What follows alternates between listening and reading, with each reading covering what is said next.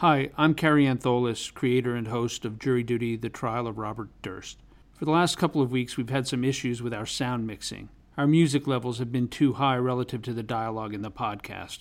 We have tried to address each and every one of those issues. And if you remove the downloaded episode from your device and then reload it, you should hear the audio in its proper calibration. We apologize for any inconvenience. There are some areas where the quality of the recorded audio is beyond our control. We have attempted, where possible, to clarify the content of that audio. To those of you who offered constructive commentary about the issue, we appreciate you caring enough to weigh in. And now, without further ado, here's our latest episode of Jury Duty The Trial of Robert Durst. She had decided to follow and be as much a part as she could of the adaptation of her book to the movies. She went out to take LA by storm. Julie Baumgold, another writer, was the maid of honor. Laraine Newman had hosted uh, a wedding shower for Susan.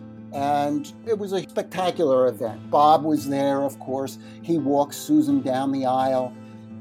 She also returned to the subject that was near to her heart and always seemed to prove successful, and that was Las Vegas.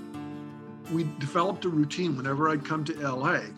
I'd take her out to lunch, Nate and Al's. We would go there. I would order like enough food for me, for her, for two or three dinners. We would cover the table with food. She would eat a little and we'd pack it all up and take the leftovers back. I had just come back from LA and the phone rings and it's her agent and he says, Okay, look, I got to tell you something.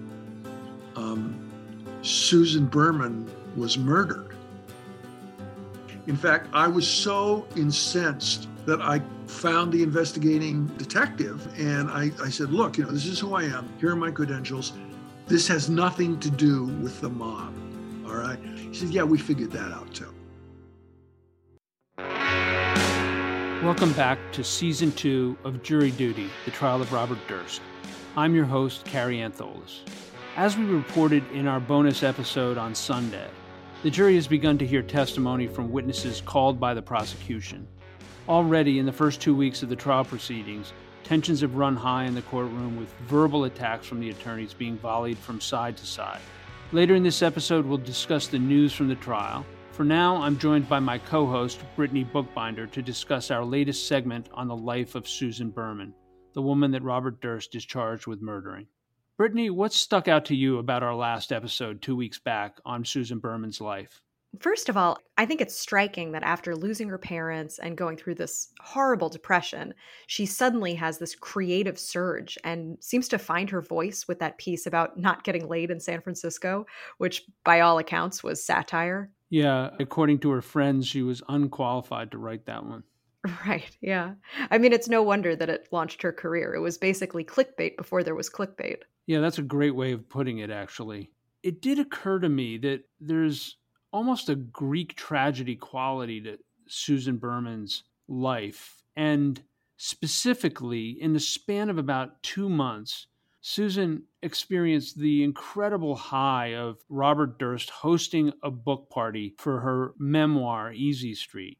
That was in November of 1981. And then, if the prosecution's case is to be believed, just over a month after that, she helps Bob Durst cover up the murder of his wife, Kathy. Yeah, that's a great point. It's like she made a deal with the devil. You know, as you say, if the prosecution's case is to be believed, Bob does her a favor, throwing her the book party.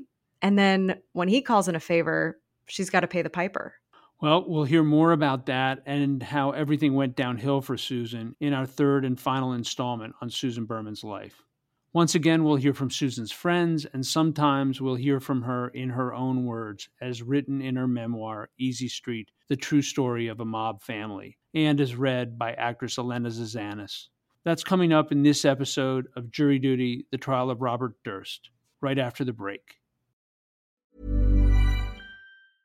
Hiring for your small business? If you're not looking for professionals on LinkedIn, you're looking in the wrong place. That's like looking for your car keys in a fish tank. LinkedIn helps you hire professionals you can't find anywhere else, even those who aren't actively searching for a new job but might be open to the perfect role. In a given month, over 70% of LinkedIn users don't even visit other leading job sites. So start looking in the right place. With LinkedIn, you can hire professionals like a professional. Post your free job on linkedin.com slash spoken today.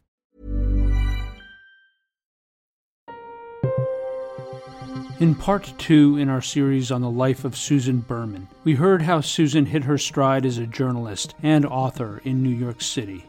One month after Susan celebrated her success with a book party, Kathy Durst, the wife of Susan's best friend Robert Durst, went missing.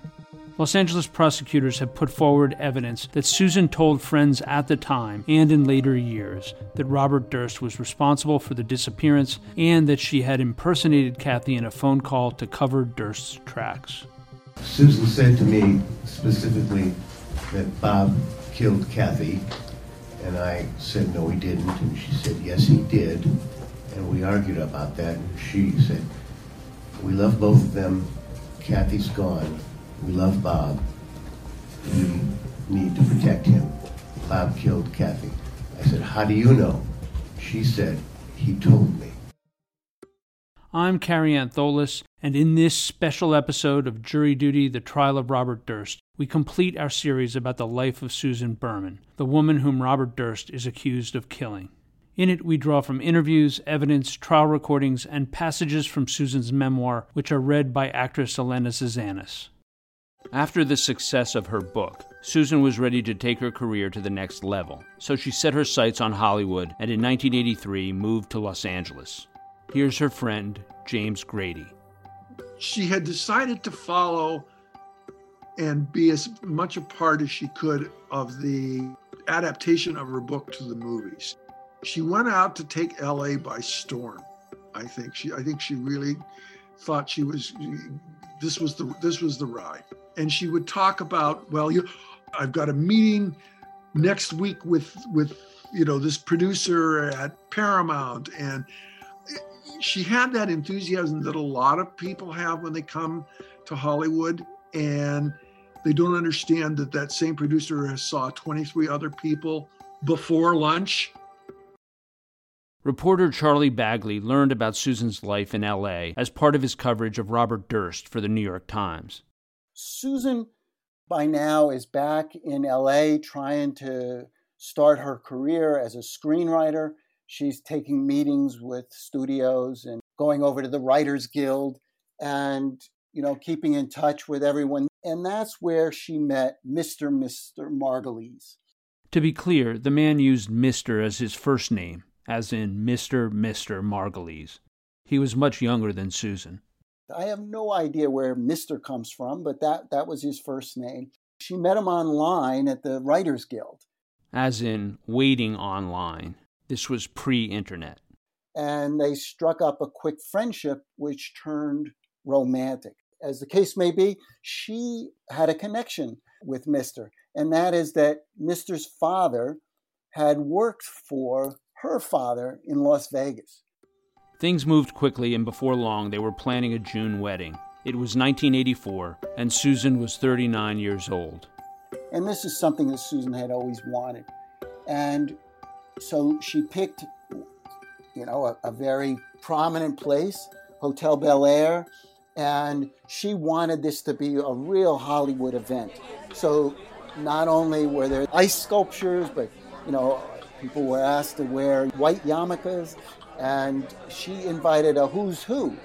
In fact, Robert Evans gave a toast, the famous producer, and he said at this event that Susan was the most seductive woman he ever met. And he mentioned how lucky Mr. would be. This was huge. Uh, Julie Baumgold, another writer, was the maid of honor. Laraine Newman had hosted uh, a wedding shower for Susan at her house in Los Angeles. And so it was a spectacular event. Bob was there, of course. He walked Susan down the aisle uh, at this very festive event. Um, he, he didn't endear himself to some of Susan's friends. He was kind of rude. He didn't like the idea of shuttling some of Susan's friends from the airport to the hotel. But nevertheless, he did it.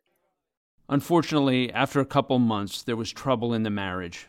It turns out, unbeknown originally to Susan, that he was a drug addict. Mister was shooting up, and he was also, by her account, what, by what she told her friends, he was also violent. And so, after about seven months, they separated. And, and Susan went into a tailspin. This really struck her to her core. She was hoping, however, that, that they would have a rapprochement. And, and she was hoping for that when, when Mr. Margulies died of an overdose. It was a huge blow. This is a woman that worked her ass off time and again every day she could write from the moment she got up into the late hours. And now she couldn't even get out of bed. Uh, when she visited New York in during this period, I mean, friends had to, uh, somebody had to stay with her all the time. She was just so distraught. Gradually, she pulled herself together, writing scripts with Paul Kaufman, a financial advisor who also wanted to break into Hollywood. Their paths had crossed years earlier as students at the Chadwick School. I was reintroduced by a mutual friend, and um, we um, got involved with writing scripts and, you know, that area of the industry. Since she was a writer, I was also writing at that time. And that's what brought us together. We had a lot of mutuality, uh, mutual friends, mutual background. We were both living in Brentwood at the time, a few blocks away from each other. And so, it, you know, and I was very taken with her just as a, a talent and as a wit and as a lovely, charming person that she was. And then it became, you know, it really became something more. Susan bought a house in Brentwood, and Kaufman moved in, along with his son Sareb and daughter Mela. Susan happily took on a maternal role. It was kind of the first time, Mela said, that I had a really present parent. In the early 1990s, Susan and Kaufman began writing a Broadway musical. It was a quixotic endeavor based on the Dreyfus Affair, the late 19th century French political scandal with anti Semitic overtones. By the time the project collapsed from lack of interest, Susan had drained her trust fund and lost her house to the bank. Kaufman left her. After the breakup and the loss of her house, Susan moved to a rental on Benedict Canyon Drive. The kids went with her. Sarah went away to school but would visit frequently, and Mela moved into Susan's back bedroom. The house was a 1930s cedar shaked bungalow, backing up to the hillside and facing the winding two lane road. It was modest, but had a Beverly Hills zip code, which was important to Susan's image. Susan's next door neighbor, Catherine Shaw Cutter, described the neighborhood like this. Well, it's it's quite secluded, I would say, because it's really just a street there, and there are no streets that go up very much. So um, during rush hour, it's pretty trafficy, but when it, the traffic's quiet, like on the weekends or at night, it's incredibly quiet. The relative isolation made Catherine feel secure. It's just one road. There's only one way out in each direction, um, and you know, if you were, if someone were to like rob a house or something, they can't really get away. So um, I always felt extremely safe there. Eventually, Mela left for school too, but would return to the back bedroom when she was on break. Both Sarah and Mela were all acquainted with Susan's three dogs, Lulu, Romeo, and Golda, who was named after Israeli Prime Minister Golda Meir. Wire haired fox terriers, they were medium sized and, according to Mela, high strung and demanding. They barked frantically whenever someone came to the door. Mela described how Susan would leave their leashes on, making it easier to separate them if they began barking, and would lead them into separate rooms and close the doors when guests arrived. Once settled, she would let them out. Catherine, who was also a writer working from home, had a genial relationship with Susan, and also plenty of time to observe Susan interacting with her dogs. Oh, she doted on them. Tell us what Like you they mean by were, she just, you know, just oh, no matter what she was doing, half of her attention was always on the dogs, and she doted on them, and you know, you could just hear it in her voice. She'd just be like, she'd call them her baby, you know, no baby, don't, oh baby, make me sad. Leave your mama alone. Just, just like a mother hen, sweet. With the dogs as company, Susan put in long days writing in the little bungalow. She wrote two romantic mysteries, Fly Away Home in 1996 and The Spider Web in 1997. According to Charlie Bagli, neither did very well. But she also returned to the subject that was near to her heart and always seemed to prove successful, and that was Las Vegas. So she got involved in a uh, four-hour A&E documentary called Las Vegas, and she wrote a companion book, Lady Las Vegas, the inside story behind the Neon Oasis, uh, which it, it was an expansion of some of the material that was in Easy Street, but it was also some new stuff in there. But by the end of the 90s, she had sort of tapped out and she always was writing, she was always pitching stories, pitching screenplays, but she was not getting contracts.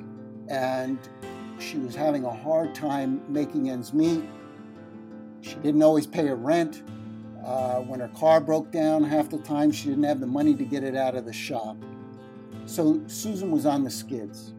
James Grady, who had achieved his own success when his novel was adapted into the Robert Redford film Three Days of the Condor, remembers Susan's financial dry spell. We stayed friends during her Hollywood period when she was out there, and that house was a little bit like her apartment. It had this gigantic black and white photo of her dad and her mom that was probably taken from one of the stills in her book on the mantle. There were a few other books. She had these yippy dogs that she loved, um, and no food. And we developed a routine whenever I'd come to LA I'd take her out to lunch, and there was a Jewish delicatessen, Nate and Al's. We would go there. I would order like enough food for me, for her, for two or three dinners. We would cover the table with food. She would eat a little, and we'd pack it all up and take the leftovers back. And I'd open her refrigerator, and there was nothing in it.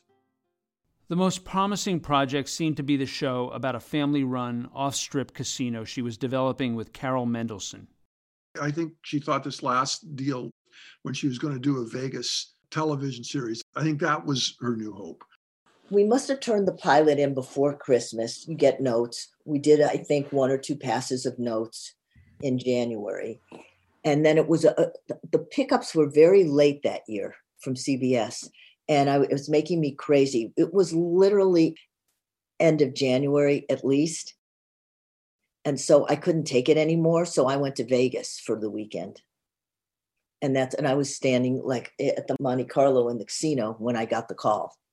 The show was not picked up. We were both really disappointed because we enjoyed working together. But she handled it like a pro. While all around her, her old friends were enjoying professional success, Susan was living hand to mouth. Yet she never showed any signs of jealousy, according to Laraine Newman. To the contrary, she said that despite her own struggles, Susan always remained 1000% loyal.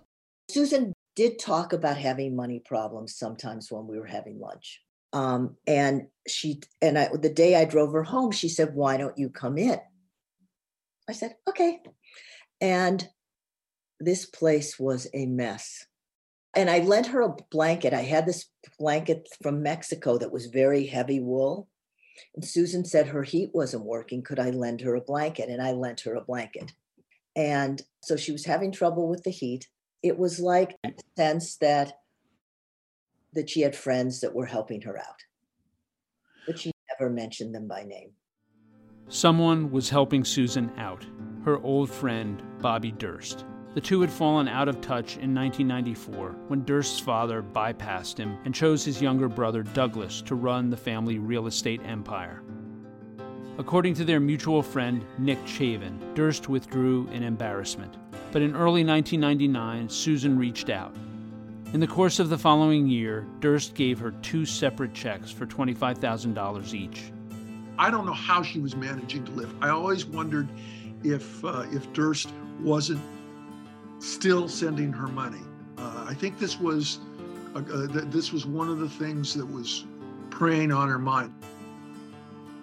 Miriam Barnes, Susan's old neighbor from New York, had also moved to Los Angeles, and the two were in close touch. She was calling me a lot.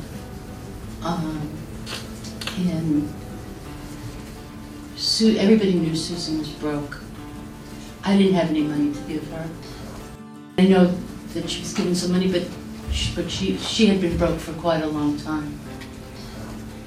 And all I could do for her was, if I was going to the supermarket, to ask her, you know, what I could pick up for her.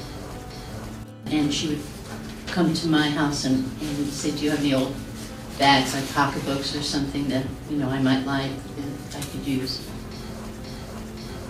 But um, she was calling me and talking about coming to New York.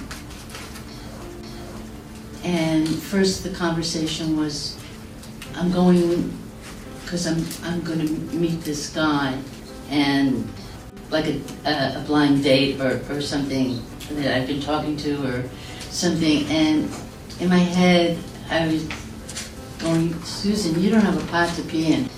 All of a sudden, the conversation switched to I'm coming, going to New York because they want to question me about Kathy. Completely broke and out of lifelines, Susan was hinting to people that she was going to talk to police about Kathy Durst's 1982 disappearance. One of those people was Durst himself, whose secrets Susan had been keeping for decades, and whose checks she'd been cashing since their recent reunion. Susan told me that she'd been contacted by Los Angeles detectives and um, they want to come talk to me. Durst had no way of knowing at the time, but Susan had lied. Deputy District Attorney John Lewin shared this uncomfortable fact with a stunned Durst in an interrogation room after his 2015 arrest in New Orleans. I'm going to tell you something. That wasn't true. They had not contacted her. I think that Susan was trying to subtly squeeze you for money. Um, by the way, for, for, for what it's worth, Bob, because I know you cared about her, I don't think Susan ever would have said anything. As 2000 was winding down, Susan still seemed hopeful. She suggested to some that there was interest in the Las Vegas series from other networks. She had at least three invitations for holiday gatherings, and Bobby might visit LA, she told friends. She wasn't sure exactly when. On Friday, December 22nd, Susan got together with Richard Markey. The two had worked together writing scripts on spec for the sitcoms Married with Children and Frasier, with no luck. They had dinner at around 6 at Santa Monica's Broadway Deli, then walked across the bustling 3rd Street Promenade to see the movie Best in Show. Which they both thoroughly enjoyed, the sort of offbeat humor there. And then Susan dropped him off, Richard Markey, at about 10:30 at his house. So when Susan got home that night from the movies, she changed into sweatpants and a t-shirt and prepared to go to bed. It was closing in on midnight, and there was a sound at the door. Now, Susan was the kind of person that didn't answer the door to strangers, and she wasn't very likely to open the door even to her friends. She was very guarded at, at that point and nervous. But what we know, because the back door was unlocked and open, the front door was unlocked, that whoever came to the door that night was, we think, someone she knew because she let him in, and that was just not her MO. Susan turned her back to her visitor. They walked through the house, and the visitor came up behind her with a 9 millimeter pistol very close to the back of her head and pulled the trigger. Susan dropped to the ground.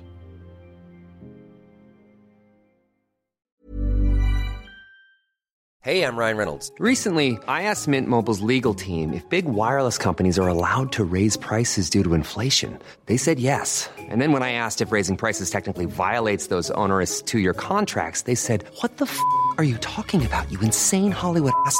So to recap, we're cutting the price of Mint Unlimited from $30 a month to just $15 a month. Give it a try at mintmobile.com slash switch. $45 up front for three months plus taxes and fees. Promo for new customers for limited time. Unlimited more than 40 gigabytes per month. Slows. Full terms at mintmobile.com. LAPD operator 348.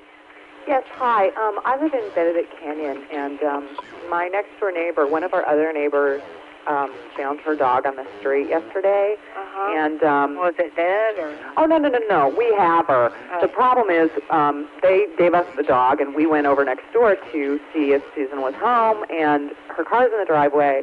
She's not answering her door. There are packages on her doorstep. She's not answering her phone. Her back door is wide open. So I don't know what's going on. Catherine gives the dispatcher her address. She lives by herself, and I hate to think. Police officers found Berman lying flat on her back on the floor of the back bedroom, Mela's room, where Susan took the dogs when someone came to the door. There was no sign of forced entry. Her purse was on the kitchen table, with credit cards and a small amount of cash inside. Bloody paw prints punctuated the scene. James Grady had just returned home when he got the news. Yeah, it was. I had just come back from LA and I'm sitting there and the phone rings and it's her agent. And he call, he, says, Okay, look, I got to tell you something. Um, Susan Berman was murdered. And I, the only thing I could think of, I thought, I thought she got mugged. She got what? No, she was killed in her in her bungalow. You know that place? I said, yeah, I don't. Yeah, I was just I was just there, and uh, I knew immediately what it wasn't, which was it had nothing to do with the mob. I mean, that was in fact I was so incensed about this, and I wanted to make sure the cops got um, on the right track that I found the investigating uh, detective and, or one of them and I, I said look you know this is who i am. This is where i am. This is here are my credentials. This has nothing to do with the mob all right i don't know i know that you're going to get get told that but it's it had nothing to do with the mob he said yeah we figured that out too Susan's murder had nothing to do with the mob, but James Grady still felt that Susan's unconventional childhood contributed to her violent end. Susan Susan was one of this, these strangely layered people. I, I think that that Susan was like a lost girl. I think she got lost really early, and I think I think she she tried to hang on to being a lost girl as long as she could, and I think that might have cost her her life with Bobby, you know, with Bobby Durst, because um, anybody from what we know now about him, anybody who had spent as much time and as many years around him as she did should have known this man was a dangerous and unpredictable psychopath. Maybe Susan didn't see her friend Bobby in the same way, or maybe she did and loved him nonetheless. In Easy Street, Susan suggests that her worldview left room for both. Death and love seem linked forever in my fantasies. And the Kaddish will ring always in my ears.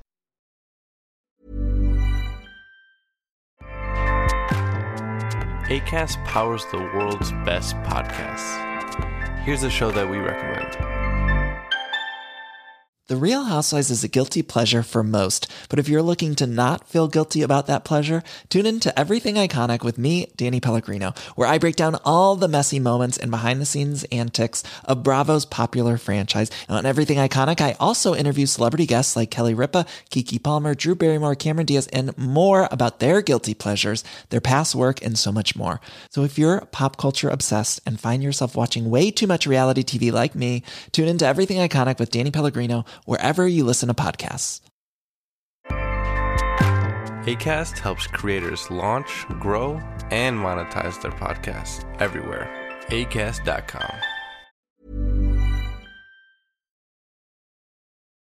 Coming up on future episodes, we'll begin a deep dive into areas of Robert Durst's life that even those who've been following this case avidly may not know. And we will hear much of this in Durst's own words by mining his writings, interviews he's given, and his testimony in his Galveston trial for the murder of Morris Black. But before we close out today's episode, I'd like to discuss some of the events we witnessed during the last week of the trial. In our bonus episode earlier this week, we covered the highlights from the first two weeks, so be sure to check that out if you missed it. And now, to discuss all of these events, I'd like to bring back Brittany and welcome Charles Bagli, who is covering the Durst trial for the New York Times and for CrimeStory.com. Brittany, Charlie, thanks for joining me. Thanks for having me. Great to be here. First off, Charlie, we just finished presenting our three part series about the life of Durst's alleged victim, Susan Berman. And a lot of the material in there was reported by you in your four part series of articles, Susan Berman's Greatest Unfinished Story, which you wrote for CrimeStory.com. What's different in your mind about the Susan that you have come to know from the image that the lawyers in the Durst trial are painting of her? Well, I wanted to make Susan Berman a flesh and blood person. You know, we, we heard that from the defense, they, they think of her as a fabulist, a liar. And, and then from the prosecution, Susan is both victim and an accomplice who helped Bob Durst cover up the murder of his first wife. But Susan was a very complex person who, in many ways, is a tragic figure. As much as she idolized her father and her life in Las Vegas as a child, the ever present anxiety became part of her life. It manifested itself in, in her various phobias and in her attempt to find a family, uh, whether it was with the children of her partner, Kaufman, or with Bob Durst, or with Mr. Mister. I think she was searching for something that would hold her down, but otherwise she she was a tragic figure. Yeah, one thing that I was thinking about and I was talking to Brittany about earlier was that she had this book party in late 1981 and within a few months of Bob Durst hosting this book party, she found herself allegedly becoming his accomplice. It's almost like a Greek tragedy. It is. Last time we talked about DeGuerin's strategy of painting Kathy as a cocaine addict to explain her difficulties in school. And last week, the prosecution team brought a series of doctors to the stand. And in their cross examination of those doctors, the defense, and Dick DeGuerin specifically, tried to corroborate his drug use theory by asking them whether Kathy's purported illness, as reflected in the call that was made to Dr. Cooperman, could have been the result of a cocaine hangover, as he coined it. How do you think this played with the jury, Charlie?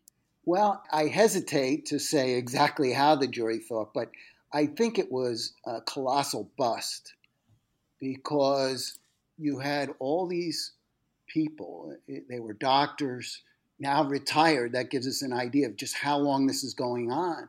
It, it, you know, they met Kathy when they were students in their 20s, and now they're retiring as doctors. But they knew Kathy, they thought of her as a good student, somebody you wanted to sit next to in case you needed her notes. They thought she was both charming and intelligent. And here, the defense lawyer, Dick DeGuerin, keeps asking him about cocaine and about whether that was hurting her performance in school. And they're scratching their heads because Kathy had told them, in some cases, that she was very afraid of her husband, who had a violent streak. And I think these are two images that just cannot be explained away. And on top of that, DeGuerin said to the ER doctor who treated Kathy for a black eye, You've seen worse, right? Brittany, what was your reaction when that happened? It was shocking. I, you know, I couldn't believe what I was hearing. I mean, aside from being completely out of touch, I, I can't imagine how he thinks that helps his case. Like, well, see, he could have killed her and he didn't, you know.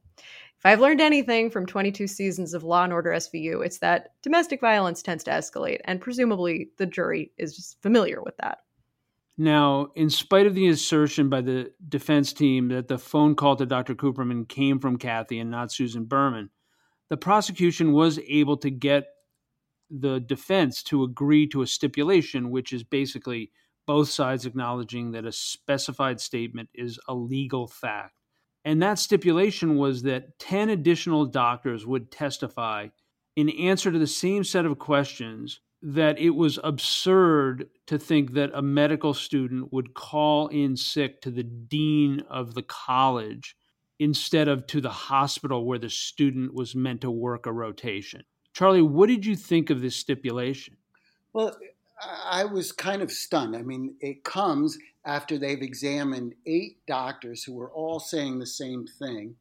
And, and, all of a sudden, they now are conceding that these 10 doctors will, will say the same that, that uh, it's highly unlikely that Kathy would have called the dean. You don't want him to know that you missed a class. You would call the service. And in fact, in some of the documents that were brought into the courtroom, it showed that in other classes she had called her service or, or the supervisor of various clinics to tell them she was unable to make a specific class or instruction. In a way, it would seem the stipulation is a way of acknowledging that the whole week was a bit of a bust. Well, at least it will save some time, possibly a whole week, according to Judge Windham. Yeah, that was one of my favorite moments from last week. Judge Windham thanks Habib Balian because he was the one reading the stipulation. And then John Lewin, in a cheeky way, asks for credit as well. And then David Chesnoff kind of makes fun of him for speaking up. And then Judge Windham is like, everybody gets a gold star. it's it's just very funny how the lawyers swing between these really harsh personal attacks and then laying on the charm for the jury and kind of kissing up to the judge like he's their teacher. Yeah, there is this weird disconnect between the tension and intensity of these lawyers' dislike for one another and their need to kind of make a show of amicability for the judge. Well, uh, Charlie Bagli, Brittany Bookbinder, thank you again for joining me this week. Thank you. Thank you. And whether it's tension between the lawyers or levity by Judge Windham, We'll continue to bring you the latest trial updates in our regular weekly episodes and in special bonus episodes of Jury Duty The Trial of Robert Durst. Automatically receive alerts and news breaks on developments in Robert Durst's murder trial, as well as new episodes of Season 2 of Jury Duty The Trial of Robert Durst by subscribing now on Apple, Spotify, or wherever you get your podcasts. Remember, if you want to refresh your memory on where the prosecution and defense are heading with their arguments in the trial, go back and re listen to episodes from season one. And head over to crimestory.com for in depth coverage of the Durst story. Jury Duty The Trial of Robert Durst is created and produced by yours truly, Kary Antholis. Brittany Bookbinder is my co host. This episode was co produced by Alexis Nota Bartolo and Brittany Bookbinder. The episode was written by Karen Ann Coburn with contributions from Charles Bagli and Brittany Bookbinder. Passages from Susan Berman's writings were read by Elena Zizanis. Post production and editing were handled by Jody O'Keefe. Music was provided by Strike Audio. Thanks for joining us, and we hope you will come back for the next episode of Jury Duty The Trial of Robert Durst.